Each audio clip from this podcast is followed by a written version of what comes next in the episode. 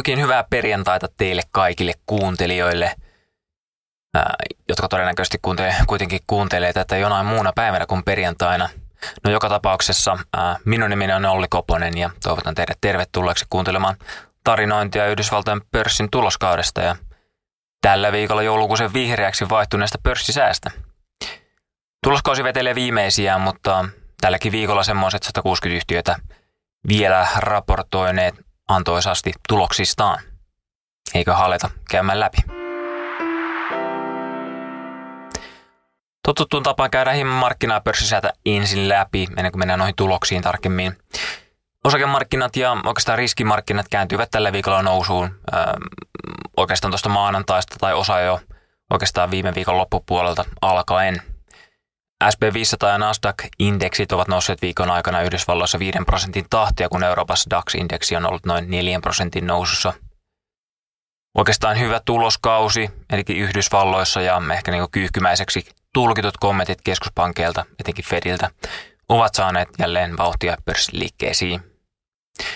Myös positioituminen markkinoilla kerkesi jo kääntymään erittäin negatiiviseksi seuraten tuota indeksien laskua, mikä on totta kai tämmöiselle vastakkaiselle liikkeelle positiivista, jos saadaan tämmöinen sysäys, sysäys sitten nousulle, niin aika nopeastikin, nopeastikin voi nuo indeksit, indeksitkin nousta.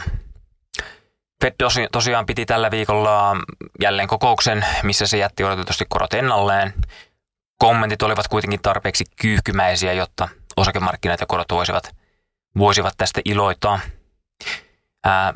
Fed näkee, että talousolot ovat jo kiristyneet selvästi ja haluaa odottaa, että nämä näkyvät sitten taloudessa kiristävänä voimana, mikä käytännössä varmistaa sen, että Fed ei enää nosta korkoja – ellei jotain järisyttävää kasvua tai ehkä ennemminkin inflaatiopiikkiä näissä oloissa tule. Korolaskuja ei kuitenkaan myöskään olla mietitty ja Fed enemmän miettii ja kerää luottamusta, luottamusta siihen päätökseen, että ovatko he nyt kiristäneet tarpeeksi taloutta. Eli annetaan tilanteen olla ja kehittyä rauhassa. Tänään saadaan, olikohan se tänään? taitaa se olla tänään jo marraskuu on kääntynyt, niin tänään saadaan myös sitten työpaikkatilastoja Yhdysvalloista. Niitä kannattaa totta kai seurata, koska se nyt on ehkä se isoin ajuri tällä hetkellä noissa Fedinkin päätöksissä, koska inflaatio on nähty jo tulevan alaspäin. Ja nyt se kireä työmarkkina ja sielläkin ehkä niiden palkkojen kehitys on, on niin kuin katsannon kohteena – No Fedin äh, kyyhkymäisten kommenttien jälkeen osakkeita paisi ylös, mutta myös korot laskivat. Usein kymppivuotoinen on nyt laskenut 5 prosentin huipuistaan alaspäin jo 4,7 prosenttiin tässä muutaman viikon aikana. Se 5 prosentin psykologinen raja näyttäisi toistaiseksi ainakin pitävän ja kapitulaatio bondisorttien suhteen on voinut tapahtua viime viikkojen aikana. Viime viikon erittäin vahva USA-talousluku on myös osoittautumassa ainakin tällä hetkellä jonkinlaiseksi seltenyys tai myy uutiset hetkeksi. Ja muuten jos Bill Ackman näin onnistuneesti ajoitti huipun korkomarkkinoilla, kuten viime viikolla puhuttiin tästä, niin ostan itselleni kyllä kaljan viikon loppuna tai kaksi. Valuuttamarkkinoilla euro on jatkanut hidasta mateluaan ylöspäin ja dollarilaskuaan tukien riskinottohalukkuutta Fedin kääntyminen kyyhkymäisemmäksi hieman laski dollaria, mutta merkittäviä muutoksia suuntaan toiseen ei ole tapahtunut oikeastaan viime viikkojen aikana. USA-talouden vahvuus tukee kyllä dollaria tällä hetkellä, mutta USAssa talousolot ovat myös olleet viime aikoina selvästi kireämmät kuin Euroopassa, minkä ehkä tämmöinen uudelleen hinnoittelu voi edelleen heikentää dollaria ja tukea myöskin riskiottohalukkuutta. Joulupukralleja siis odotellaan ainakin täällä, mutta sillä myös tuloskausi tuntuisi edenneen Q3 oikein hyvin, kuten seuraavista osioista teillekin selviää. Tosiaan SP 500 sen tuloskausi kolmannelta kvartaalilta vuonna 2023 alkaa olla aika lailla finaalivaiheessa. Noin 400-500 yhtiöstä on raportoinut – Bloombergin datan mukaisesti, eli noin 80 prosenttia. Ja varsinkin kun nuo isommat yhtiöt ovat tulleet loputkin tällä viikolla, niin saa, saa kyllä jo todella hyvän kuvan tuosta tuloskaudesta. Bloombergin mukaan noin 80 prosenttia yhtiöstä on ylittänyt ennusteet tuloksillaan, mikä on siinä 10 vuoden keskiarvon tasolla, mikä oli, mistä ollaan puhuttu täälläkin, se 77 prosenttia suurin piirtein. Mutta nyt tulokset ovat ylittäneet ennusteet keskimäärin tuommoisella 7,5 prosentilla. Tämä on yli historiallisen noin 6,5 tai 6,6 prosentin äh, historiallisen keskiarvon yli. Että sinänsä vähän, vähän enemmän ovat tulokset ylittäneet ennusteet kuin, kun tota historiassa on keskimäärin, keskimäärin totuttu. Positiiviset yllätykset ovat tulleet niin sanotusta voittajasektoreista consumer discretionary ja communication services etenkin, että siellä tuolla consumer discretionaryssä, mikä voisi nyt sanoa suomentaa harkinnanvaraiseksi kulutukseksi, niin siellä tulosylitykset ovat olleet noin 14 prosenttia, kun taas sitten kommunikaatiosektorissa niin, niin noin 15 prosentin luokkaa.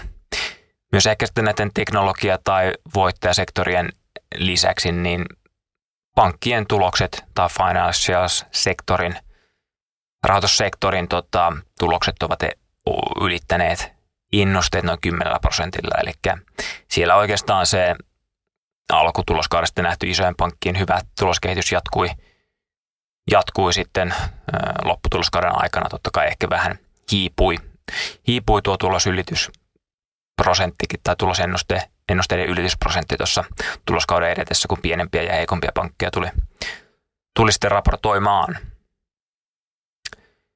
Nyt sitten niin hyvien, viime viikkojen hyvien isojen yhtiöiden tulosten jäljiltä ollaan käännytty taas tuloskasvuun, mutta nyt sitten kyllä ihan selkeästi positiiviselle puolelle.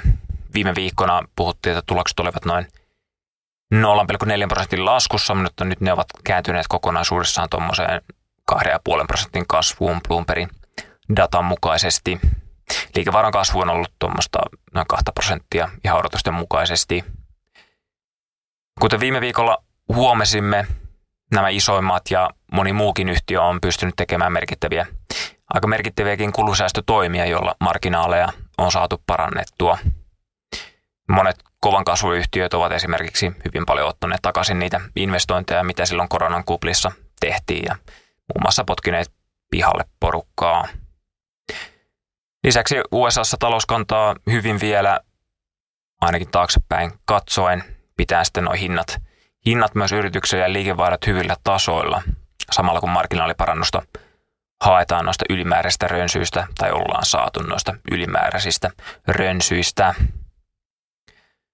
Jos katsotaan vähän sitä tuloskasvua sektoreita, jossa koko SP5 oli se 2,5 prosenttia suurin piirtein ollut tässä Q3. Nyt kun 80 prosenttia on raportoinut, niin täällä nämä harkinnanvarainen kulutus, consumer discretionary on kasvanut semmoisen 50 prosenttia tällä tuloskaudella ja kommunikaatiosektori noin 40 prosenttia. Eli sieltä tulee ihan merkittävä osa, merkittävä osa tästä niin kuin, ä, tuloskasvusta, mitä ollaan saatu aikaan. Eteenpäin katsoen tämän luulisi herättävän hieman enemmän luottamusta tulevaisuuden ennusteisiin, mutta Q4 tuloskasvu odotetaan enää noin 5 prosentilla, kun odotus ennen tuloskautta oli 8 prosentissa. Näinhän siinä usein Yhdysvalloissa käy. Mitä lähemmäs toteumaa tullaan, sitä varmempaa on, että ennusteita lasketaan. Kuitenkin koko vuodelle ennuste on tuloskauden alun tasolla noin yhden prosentin kasvussa, tuloskasvussa. Et voisi sanoa, että tuo Q4 tuloskasvu on osin siirtynyt tuonne Q3. Ensi vuoden, eli vuoden 2024 tuloskasvuodotus on edelleen 12 prosenttia. Ehkä niin kuin alkutuloskauden skeptisyys tähän on kuitenkin vähän tässä vaihtunut pieneen toivon kipinään nyt Q3 nähdyn perusteella. Että herääkin kysymys, että pystyisikö yhtiöt oikeasti puolustamaan marginaaleja tässä ympäristössä näinkin hyvin myös vuonna 2024 tai yhtä hyvin kuin tässä vaikka Q3 on pystytty. Hyvän Q3-kehityksen myötä voi myös tuo markkinan luottamus tuohon tuloskasvuun lähivuosille parantua, mikä taas voisi johtaa siihen, että indekseissäkin tämä ehkä viime viikkoina nähty laskupaine vuoden loppua kohti voisi vaihtua nousupaineeksi. Jäädään seuraamaan. Mennään sitten niihin tuloksiin, mitä tällä viikolla vielä tuli. Aloitetaan maanantaista, jolloin McDonald's raportoi oikeinkin hyvän tuloksen. McDonaldsilla liikevaihto nousi 14 prosentilla noin 6,7 miljardia. Oli hieman odotuksia parempi, mutta ihan marginaalisi, marginaalisesti tosin. McDonaldsilla ja muilla ravintolayhtiöillä seurattu vertailukelpoisten liikkeiden myynti kasvoi 9 prosentilla lyöden noin 8 prosentin kasvun ennusteet. Osakekohtainen tulos nousi myös noin 19 prosentilla 3,2 dollaria. Ylitti ennusteet myös noin kuudella prosentilla. Et ei mikään merkittävän jättitulos, mutta kuitenkin Mäkkärin kokoiselle yhtiölle ja hyvä, hyvä suoritus. Kuten muillakin näillä ruokayhtiöillä, myös Mäkkärillä tuo liikevaihdon ja tuloksen kasvu tulee hintojen korotuksista. Yhtiö ei kuitenkaan lähtenyt erittelemään, kuinka paljon hintoja on saatu tässä nostettua tai on nostettu, mutta sanoi, että vuonna 2023 se vaikutus olisi kokonaisuudessa ollut noin 10 prosenttia. Yhtiölle tärkeällä markkinoilla USAssa yhtiö näkee myös edelleen kasvua. Vertailukelpoinen myynti kasvoi siellä 8 prosentilla tämmöisten strategisten hinnankorotusten ja mainoskampanjoiden avulla – Kuitenkin sitten kävijämäärät laskivat yhtiön mukaan ensimmäistä kertaa koko vuonna, mikä voi, voi olla jonkinlainen vihje sitten ehkä hidastumisesta myös tuolla, että varmasti osiltaan myös noin. Jossain vaiheessa noin hinnankorotukset loppuu ja, ja jos tuo volyymi kävijämäärien myötä laskee, niin totta kai se alkaa myös sitten tuohon kasvuun vaikuttaa negatiivisesti – Tällä hetkellä yhtiö kuitenkin kasvaa ja myös muualla yhtiö saavutti kasvua vaihdelleen 8-10 prosentin välillä. Etenkin Kiina jatkaa koronasta palautumista Mäkkärin osalta. Talous etenee McDonaldsin toimitusjohtajan mukaan heidän oletuksen mukaisesti, eli ohjeistukseen tai näkymään ei sinänsä tullut muutoksia. McDonald's on hyvinkin vakaa ja omistajalleen pitkällä aikavälillä hyviä tuottoja tuonut yhtiö. Tässä ja Coca-Colassakin kuitenkin hieman mietittää aina, aina, että koska se hyvä suoritus loppuu, kun yhtiöt ovat kasvaneet aika merkittävän kokoisiksi. Että koska tulee se uusi, uusi McDonald's tai Coca-Cola, joka on se seuraavan sadan vuoden voittaja. Ehkä tuolla jossain Coca-Cola-markkinoilla semmoinen energiajuomayhtiö kuin Monster on ehkä tullutkin ja ottanut, sieltä, ottanut sitä voittajan ainakin semmoista asennetta siihen omaan toimintaan. Se on osakkeen kehityskin ollut aika bumtsipummainen. No McDonald'sia arvostetaan tällä hetkellä kohtuullisen korkealle tasolle, kun PE vuodelle 2024 on noin 21 tasolla. Yhtiön odotetaan kasvan tuloksen osalta melko tasaisesti semmoista hieman alle 10 prosentin tahtia lähivuosien aikana, eikä se arvostus sinänsä ainakaan tuloskasvun osalta ole, ole sinänsä perusteltua. Toisaalta yhtiön tämmöinen defensiivisyys ja mm, niin kuin liiketoiminnan laatu korvaavat ehkä tuota tuloskasvun alhaisuutta.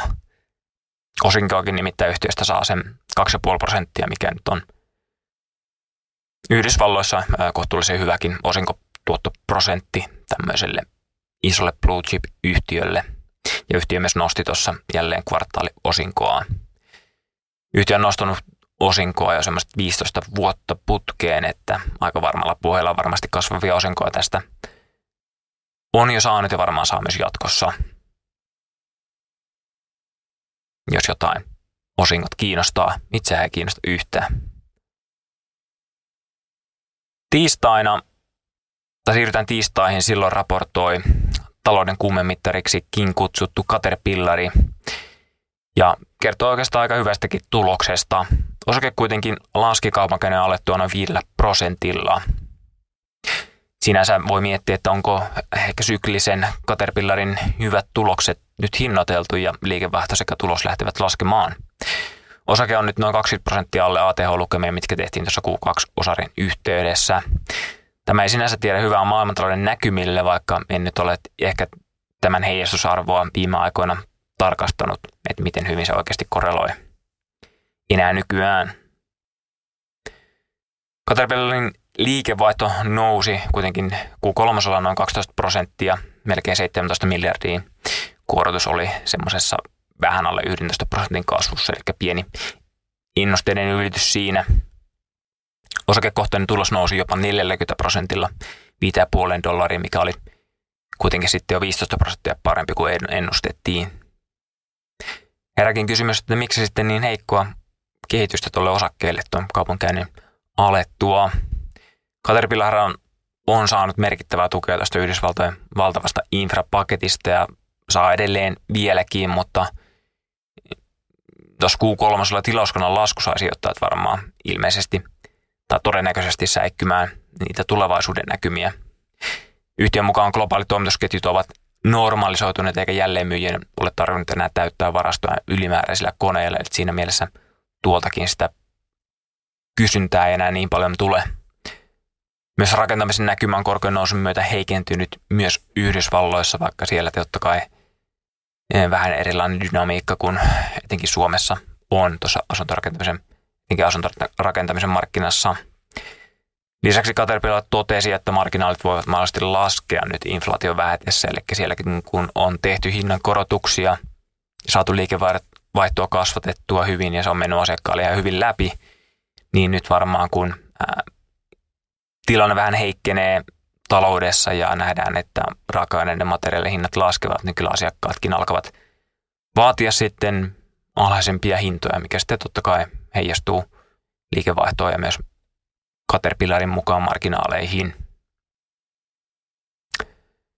Tuosta inflaatiosta ja hintojen nousta olikin yhtiölle apua edelleen 8 prosenttia liikevaihdon 12 prosentin kasvusta oli hintojen ansiosta ja lopuista, lopuista tota, kasvuprosenteista vain 2 prosenttia oli volumeen kasvua ja loput sitten 2 prosenttia valuuttojen muutoksia ja muita pienempiä eriä. Et, et, ei tota, niin kuin, volyymikasvua enää hirveästi saada. Koko vuonna Caterpillar odottaa liikevaihdon nousevan 14 prosentilla, mutta tuloksen jopa lähes 50 prosentilla, mikä kertoo se, että ehkä tämä vuosi olisi jäämässä yhtiölle vähän tämmöiseksi piikkivuodeksi. Kuitenkin sitä, sitäkin seuraavina vuosina kasvua alarivin tulokseen odotetaan semmoista 4-8 prosentin tahtia, että kuitenkin niin markkina – ennustaa vielä semmoista maltillista kasvua, mutta selvästi niin tämä, tämä vuosi on semmoinen palautumisen ja kovan tuloksen, kovan tuloksen tota, vuosi. Osake onkin sen ehkä niin kuin kovan tuloksen tai hyvän tuloksen vuoksi halvalla hinnoiteltu. Kuluvan vuoden PE on suomalaisille kallis 11, mutta kuitenkin Caterpillarille aika kohtuullisen maltillinen. Arvostus ei kuitenkaan seura- seuraavina vuosina laske ja, ja totta kai niin syklisissä yhtiöissä usein se halvalta vaikuttava arvostus voikin itse asiassa tulosten pettäessä osoittautua kalliiksi.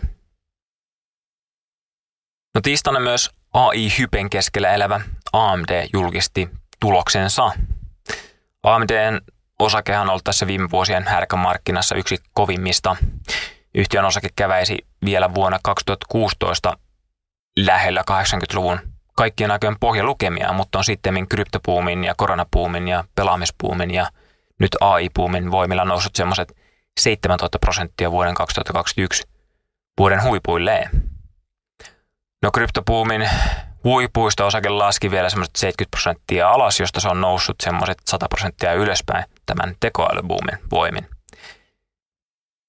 Että aika paljon volatiliteettiä AMDn osakkeessa – Kuitenkaan tämä tekoälypuumi ei, ei ainakaan niin vahvalta AMDlle näytä kuin itse krypto- ja pelaamispuumi oli. Ja yhtiö on selvästi noiden vuoden 2021 lopun huippujen alapuolella, noin 40 prosenttia niiden huippujen alapuolella. No mitä AMD sitten raportoi Q3? Liikevaihto oli 5,8 miljardia, nousi noin 4 prosenttia vuoden takaisesta ja ylitti 5,7 miljardin ennusteen niukasti. Osakekohtainen tulos oli 70 senttiä versus sitten 68 sentin ennuste, eli suhteellisen linjassa odotuksiin, ei mitään jättipottia. Ei mitään jättipottia, mitä tämä tuloskausi tuntuisi tarvitsevan, jotta osake sitten merkittävästi nousisi. Vaistus oli kuunnelle kuitenkin pieni pettymys markkinoille ja sai osakkeen muutaman prosenttia laskuun tuloksen jälkeen – AMT odottaa nyt Q4 6,1 miljardin liikevaihtoa, kun ennusteessa oli jopa 6,4 miljardin liikevaihto Q4.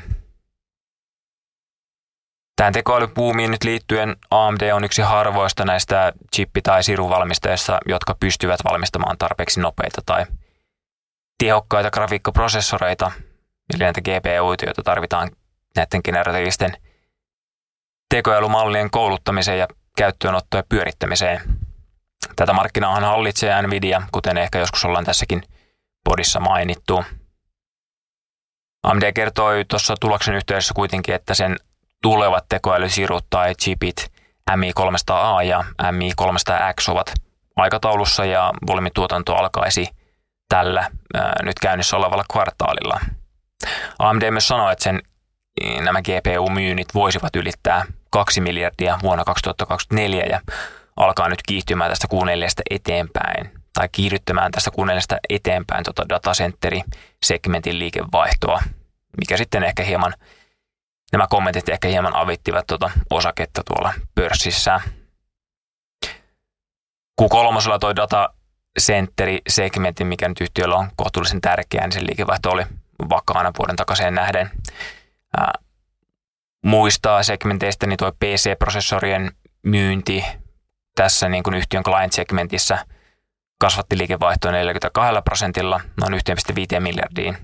Että tuossa PC-markkinassa näyttäisi olevan vähän virkoamista, kuten ehkä Microsoftin ja Intelin tuloksistakin näki.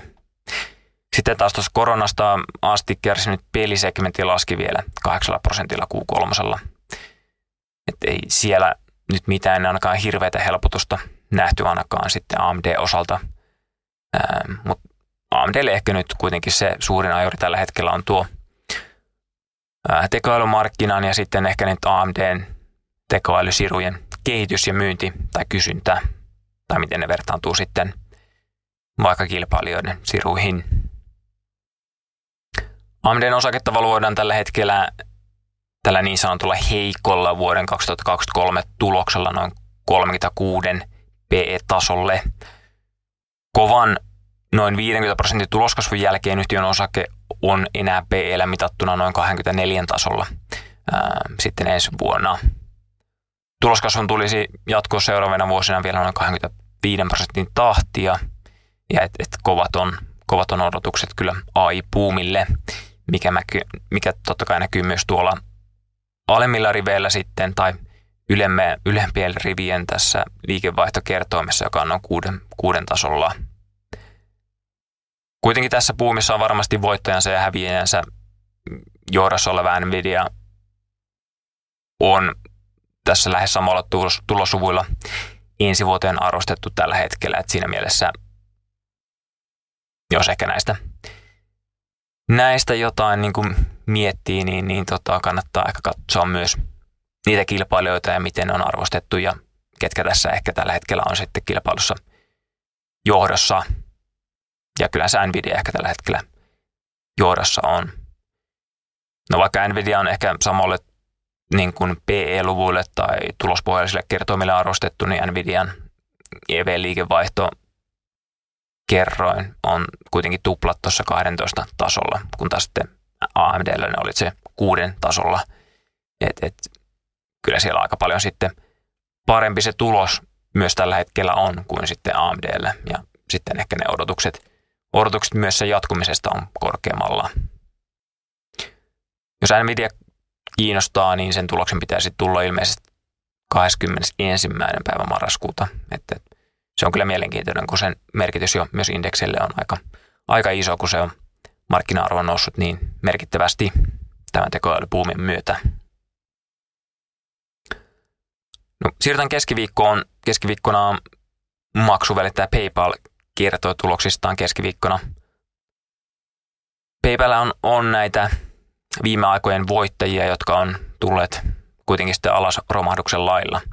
Vuoden 2015 listautumisen jälkeen osake nousi ensin 800 prosenttia, josta se on sitten laskenut 80 prosentilla arvostuksen ja tulosennusteiden uudelleen kalibroinnin jälkeen. No käänsikö Q3 ja kurssin? Yhtiössä on ainakin uusi toimitusjohtaja ja suunnitelmia kannattavalle kasvulle. Q3 PayPalin liikevaihto nousi 9 prosentilla 7,4 miljardia dollariin maksuvolumien noustessa noin 13 prosentilla. PayPal kasvatti myös osakekohtaista tulosta 20 prosentilla 1,3 dollariin, mikä ylitti odotukset 6 prosentilla. Eli ei mikään merkittävän hyvä tulos ainakaan noiden tuloslukujen myötä. PayPal kuitenkin totesi, että kuluttajien kulutus on pysynyt huomattavan vakaana tänä vuonna. Pitää sitten näkymät ylipäätänsä PayPalin, PayPalille kohtuullisen hyvänä tämän tärkeän joulusesongin alla, mikä tässä nyt kuunnelleille alkaa. Markkinat keskittyvät kuitenkin edelleen PayPalin marginaaleihin, jotka ovat jättäneet sijoittajat kylmäksi viime vuosineljänneksinä. Yhtiön matalan marginaalin maksuvolyymien välitysliiketoiminta on kasvanut voimakkaasti, kun taas sen oman brändetyn PayPal-maksukanavan kasvu on hidastunut ää, kilpailun lisääntymisestä. Et markkinoilla on tullut Apple Paytä ja, ja Google Paytä ja Shopify Paymentia ja ties mitä maksujärjestelmiä niin tuonne verkkokauppoihinkin, mitä voi käyttää PayPalin lisäksi. Ja moni on aika lailla myös helpompi kuin PayPal, jos sinulla on vaikka Google-tili tai Apple-kännykkää. Pettymykseksi PayPal leikkasikin tämän vuoden tavoitettaan operatiivisen marginaalin 1 prosentin kasvusta noin 0,75 prosentin kasvuun, kun yhtiön marginaalit laskivat tuossa Q3 muutamalla kymmenyksellä edellisvuodesta. Että kuunnelille myös marginaalin odotetaan ohjeistuksen perusteella laskevan, mikä oli totta kai sitten niin kuin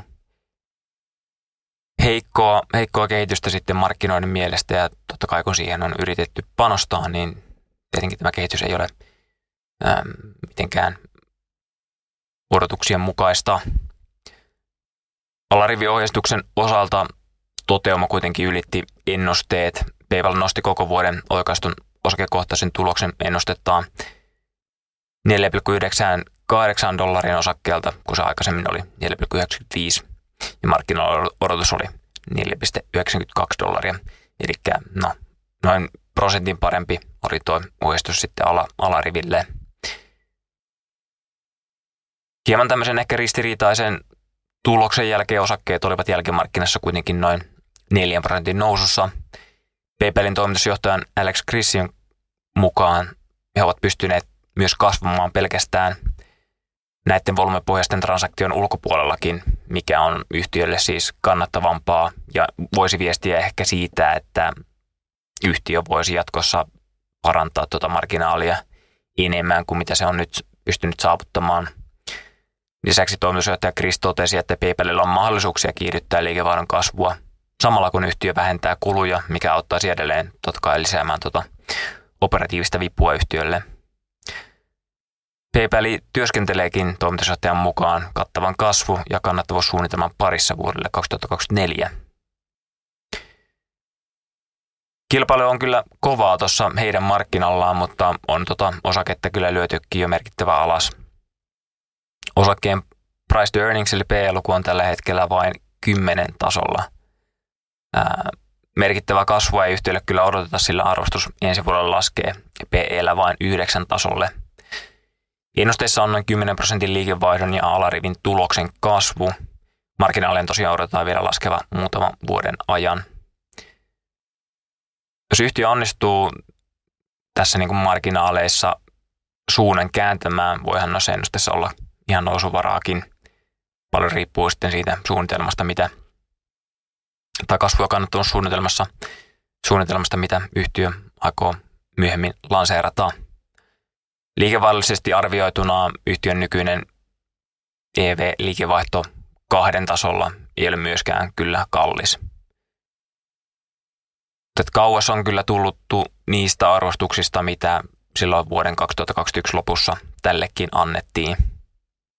Seurataan tuota tuloskäännettä, jota osakkeelle ei ainakaan vielä, tai osakkeeseen ei ainakaan vielä ole hinnoiteltu. Ja osake on tällä hetkellä tuolla lähellä kuluvalla, kuluvan tota, laskun pohjia, eli ihan merkittävästi ei ole tota, ainakaan piristynyt tuo osakkeen kehitys, vaikka yhtiö näkee, että tota, parempaa suuntaa ovat menossa. Ehkä tässä varmaan enemmän, enemmän sijoittajia pelottaa se, että, että mitä käy PayPalille sitten tulevaisuudessa, että ottaako sitten nämä, nämä isommat yhtiöt, jotka laajentuu maksupalveluihin, niin, niin enemmän tuota markkinaosuutta PayPalin kaltaiselta yhtiöltä, jolla ei oikeastaan ole niin hyviä verkostovaikutuksia toisiin tuotteisiinsa kuin esim. Googlella tai Applella olisi, olisi näiden maksupalveluiden kanssa. No, jäädään seuraamaan. Matkailualusta Airbnb raportoi myös keskiviikkona. Tulos oli odotuksia parempi, mutta ohjeistus jäi kyllä odotuksista ja osake oli muutaman prosentin laskussa jälkipörssissä. Liikevaihto nousi yhtiöllä 18 prosentilla 3,4 miljardiin, kun odotukset olivat noin tai hieman alle tuossa 3,4 miljardissa, eli aika lailla linjassa. Odotuksiin oltiin siinä. Airbnbin oikeastu käyttökate kasvua 26 prosentilla 1,8 miljardiin dollariin, ja yhtiö pystyy tekemään vapaata kassavirtaa yli 1,3 miljardia dollaria, ylittää vertailukauden määrä lähes 40 prosentilla. Eli siellä ollaan pystytty jo operatiivista tulosta tekemään ja operatiivinen tulos on myös aika hyvin kääntynyt kassavirraksi tai vapaaksi kassavirraksi. Ja se on aina, se on aina vähän huolestuttavaa, jos käyttökate, varsinkin oikaistu käyttökate kasvaa tai näyttää hyvältä, mutta sitten vapaa kassavirta näyttää ihan toista, mitä, mitä se oikaistu käyttökate, mutta tässä ainakin molemmat kehittynyt samaan suuntaan. Airbnbin osakekohtainen tulos nousi lähes kuusinkertaiseksi ää, yli kuuteen dollariin, mutta siinä oli kuitenkin tuommoinen yli neljän dollarin verohelpotus, verohelpotus mikä näkyy tuossa tuossa osakekohtaisessa tuloksessa. Mutta ilman tätäkin verohelpotusta tulos olisi noussut noin 30 prosentilla.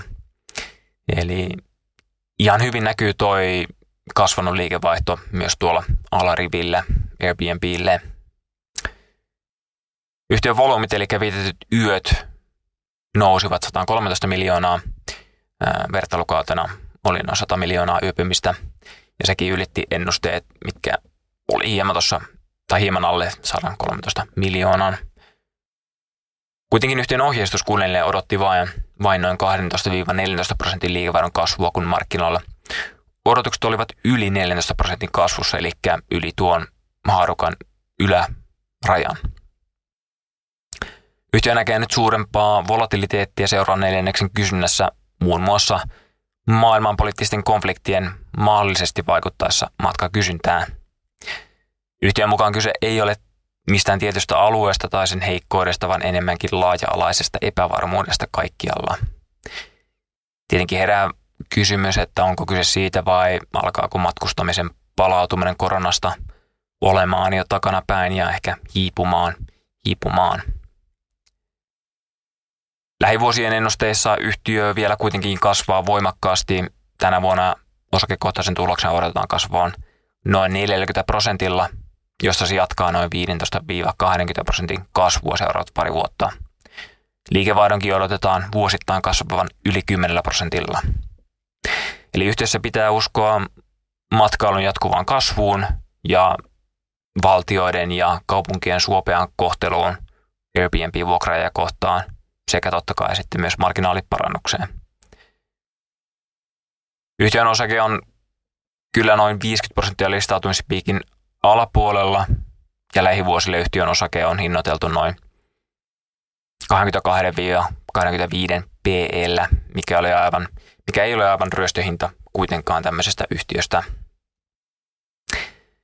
EV-liikevaihto, eli liikevaihtokerroon on, on kuitenkin tuommoista 10 prosenttia kasvavalle yhtiölle korkealla seitsemän tasolla tänä vuonna. Sinänsä kohtuullisen, kohtuullisen korkea. Tässä on kuitenkin myöskin vähän tämmöistä regulatiivista riskiä aika paljon mukana, mihin Airbnb-liiketoiminta kehittyy.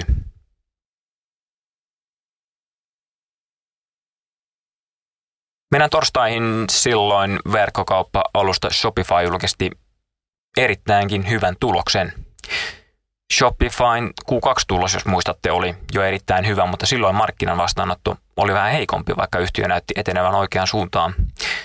Nyt yhtiö ylitti tuloksellaan selvästi ennusteet ja antoi hyvän ohjeistuksen kirittämään osaketta jopa 20 prosentin nousuun avauksessa torstaina. Shopify liikevaihto kasvoi vahvat 25 prosenttia kvartaalilla noin 1,7 miljardia, ollen aika lailla ennusteiden mukainen. Yhtiö olisi kasvanut kvartaalilla noin 30 prosentin tahtia, jos olisi oikaistu yhtiön aikaisemmin tänä vuonna divestoima logistiikka liiketoiminta. Eli ilman tuota niin vielä vahvempaa, vahvempaa tota, vertailukelpoista kasvua olisi saatu aikaan. Yhtiön bruttokauppavolyymi nousi 22 prosenttia 56 miljardia, bruttomaksuvolyymi alustoilla nousi jopa 60 prosentilla 33 miljardiin, kertoen niin kuin alla olevan volyymin, volyymikasvun liiketoiminnalle olevan erittäinkin hyvä. Yhtiöhän kerää näistä sitten maksuja ja tarjoaa kauppialle muita palvelujaan. No jos kasvu oli hyvä, yhtiön tulossa vasta hyvä olikin.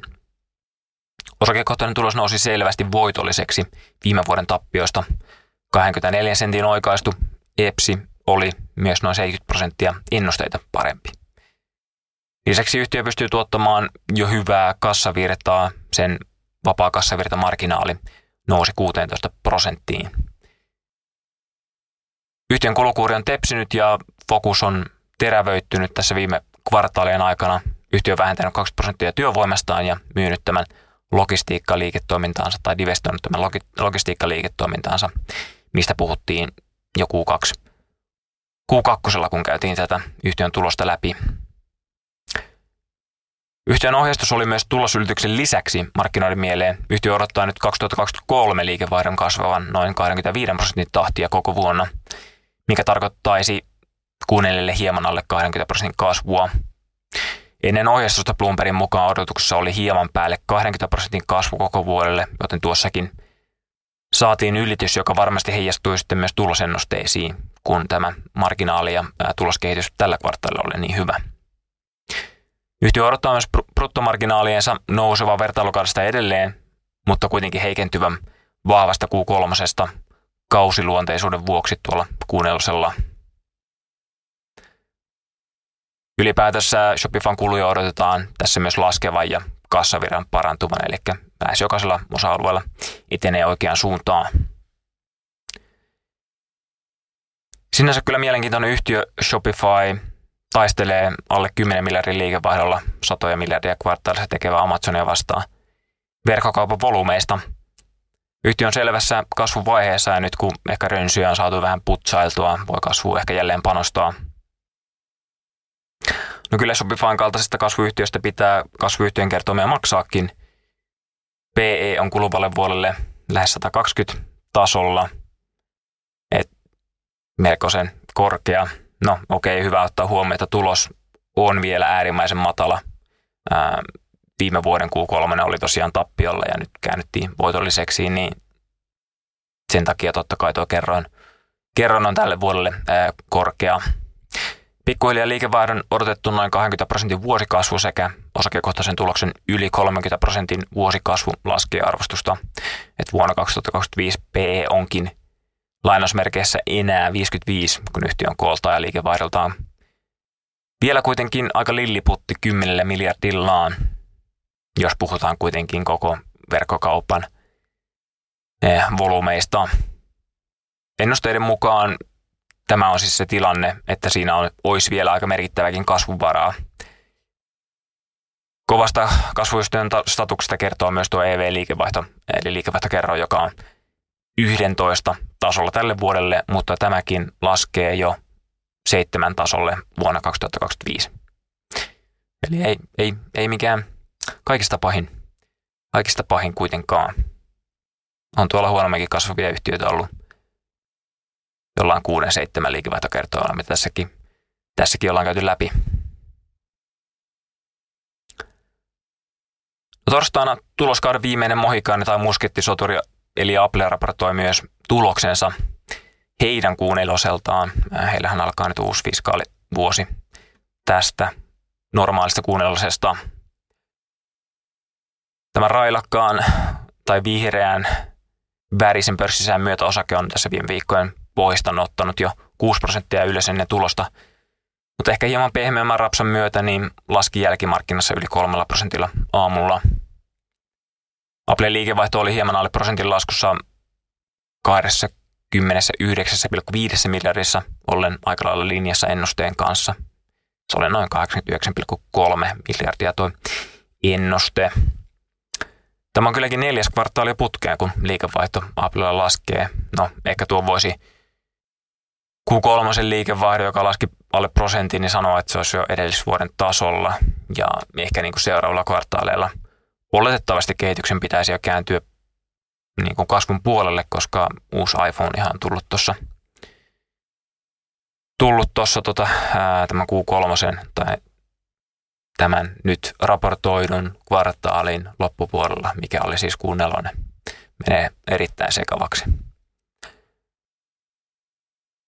Flätistä tai tasaisesta liikevaihdosta huolimatta osakekohtainen tulos nousi Applella 13 prosentilla 1,46 dollaria. Ylitti ennusteet maltillisesti noin 5 prosentilla. Eli ei nyt mikään massiivinen ylitys tuossa, tuossa tota, tulosluvuissa. Tarkemmin kun segmenttien kehitystä katsotaan raportissa, mm, totta kai seurattiin nyt tämän uuden iPhoneen myynnin kehitystä, kun se on kerennyt kerkesi tuossa kvartaalilla, raportoidulla kvartaalilla olemaan jo jonkin aikaa markkinoilla. Totta kai myöskin niin kommentteja siitä, että miten se on lähtenyt myymään. Jos katsotaan kokonaisuudessaan tuota heidän tuotteiden tuot, tai tuotesegmentin liikevaihtoa, niin se laski 5 prosentilla järjen ennusteesta, mutta se lasku tuli siellä niin tuosta Mac-tietokoneiden sekä puettavien eli wearables tuotteiden laskusta. iPhoneen liikevaihto nousi kolmella prosentilla hieman alle 44 miljardiin ja oli ihan, ihan, ihan niukasti yli 43,7 miljardin ennusteen. Uusi iPhone on kerännyt olemaan tosiaan vain muutamia päiviä kvartaalilla kunnolla myynnissä, joten jättipottia ei nyt voinut tuosta vielä odottaa. Cook taisi raportissa tai konfapuolessa sanoa vielä, että, että niin kuin ylipäätänsä kysyntä on ollut hyvää ja, ja totta kai niin kuin vertailukaudella jonkinlaiset tuotannon ongelmat aiheutti, aiheutti muutoksia ja sinänsä kaudet ei ole ihan ver- vertailukelpoisia, mutta kokonaisuudessaan iPhone 15 kysyntä on ollut hyvä ja varsinkin niiden kalliimpien mallien osalta. Tai näin tulkitsin Cookin puheet. Huolestuttavaa näiden tuotteiden osalta on kuitenkin tuo Mac-tietokoneiden yli 30 prosentin lasku, kun muut yhtiöt ovat kertoneet PC-markkinan virkoamisesta. Tosin sitten taas vertailukausi Mäkeille oli Apple mukaan erittäin hyvä tuolla viime vuoden kuunnellosella. Mikä oli myös aika iso pettymys oli aluetta, jonka katsotaan liikevaihtoa, niin Kiinan liikevaihto jäi erittäin paljon odotuksista, kun liikevaihto laski 2,5 prosenttia 15 miljardiin, kun odotukset olivat jopa 17, 17 miljardissa. Että et tuo Kiinan kulutuksen paluu on jäänyt kyllä selvästi piippuun, piippuun tuolla, tuolla kvartaalilla. Ja totta kai se lyö myös niin kuin paineita niille ennusteille, mitä on odotettu, että vaikka iPhonea Kiinassa pystyttäisiin myymään nyt joulukvartaalilla. Mikä oli hyvä jälleen, Applella oli Applen palveluliikevaihto, joka nousi 16 prosentilla 22,3 miljardia lyöden lähes miljardilla ennusteet. Segmenttihän sisältää iCloudin, Apple Payn ja Apple Musicin ja muita yhtiön palveluita. Ja lisäksi segmentti saa merkittäviä tuloja Googlelta, kun heidän hakukone on Applen ulletushakukone. Toimitusjohtaja Cookin mukaan kaikki palvelut vetivät hyvin kvartaalilla, mikä totta kai on hyvä huomata Applen kannalta. Tämän palveluliiketoiminnan nousu tuon tuotteiden rinnalle on tärkeää, koska jossain vaiheessa, tai kuten on nähty, nyt ehkä tuo markkina niin saturoituu noiden tuotteidenkin osalta. Ja tämä palvelut tuo ennustettavaa ja tasaisempaa tulovirtaa. No mikä oli sitten ehkä pettymys, oli tämä ohjeistus seuraavalle eli ykköskvartaalille.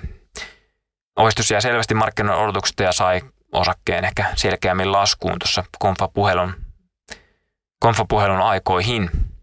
Yhtiö nimittäin odottaa seuraavan kvartaalin liikevaihdon olevan samantasoinen kuin viime vuonna, kun markkinat olivat odottaneet jo 5 prosentin kasvua tuolla Q1. iPhone liikevaihdon odotetaan totta kai kasvavan, mutta iPadien ja päälle puettavien tuotteiden liikevaihto tulee selkeästi laskemaan. Ehkä myös Kiinan heikkous tähän vaikuttaa, sillä kuitenkin markkina oli odottanut sen olevan selvästi eri suunnassa kuin mitä se nyt Applen kuunnellosella oli. Ja oletettavasti varmaan myös tuo iPhoneen myynti ei vedä toivotulla tavalla, mikä totta kai on pettymys. Summattuna palvelut ja osakekohtainen tulos, kiertymä hyvä, odotuksia parempi, mutta iPhone, Mac-tietokoneet ja Kiina ehkä vähän heikomman puoleen. Etenkin nuo jälkimmäiset sitten niin kuin selkeästi pettymyksen puolelle. Arvostuksen puolesta Apple ei ole merkittävän kallis, mutta kyllä laadusta saa jotain maksaakin. PE tälle vuodelle, eli vuodelle 2024, joka juuri, juuri tässä nyt sitten alkaa, niin tota, on noin 27 tasolla ja laskee noin 25 tasolle vuonna 2025. EV-liikevaihto säilyy noin kuuden tasolla lähivuosien aikana. Siinä ei tule mitään merkittäviä muutoksia. Et, et, liikevaihdon Liikevaihdon odotetaan kasvan vain noin tuommoista 5 prosentin tahtia, tahtia tästä eteenpäin, kun taas sitten tulokseen, tulokseen odotetaan lähivuosina semmoista 7-13 prosentin ää, vuosikasvua riippuen, riippuen sitten vuodesta, eli keskimäärin semmoista noin 10 prosenttia.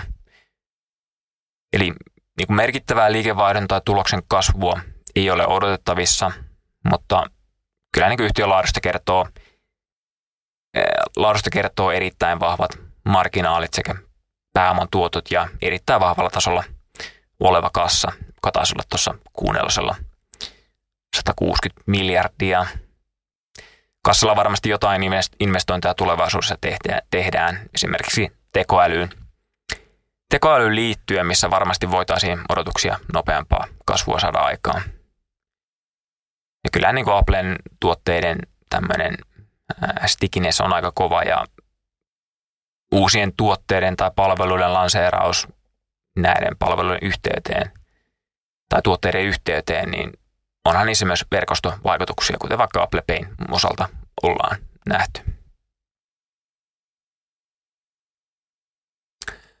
Näin ison omenan jälkeen on ehkä ne isoimmat ja mahtavimmat tai ainakin jollain tasolla mielenkiintoisimmat tulokset käyty läpi tältä Q3-tuloskaudelta.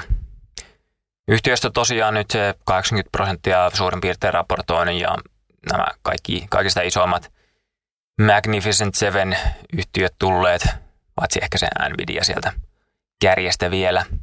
Mutta palataan kuitenkin asiaan sitten tarkemmin seuraavan kerran ensi tuloskaudella.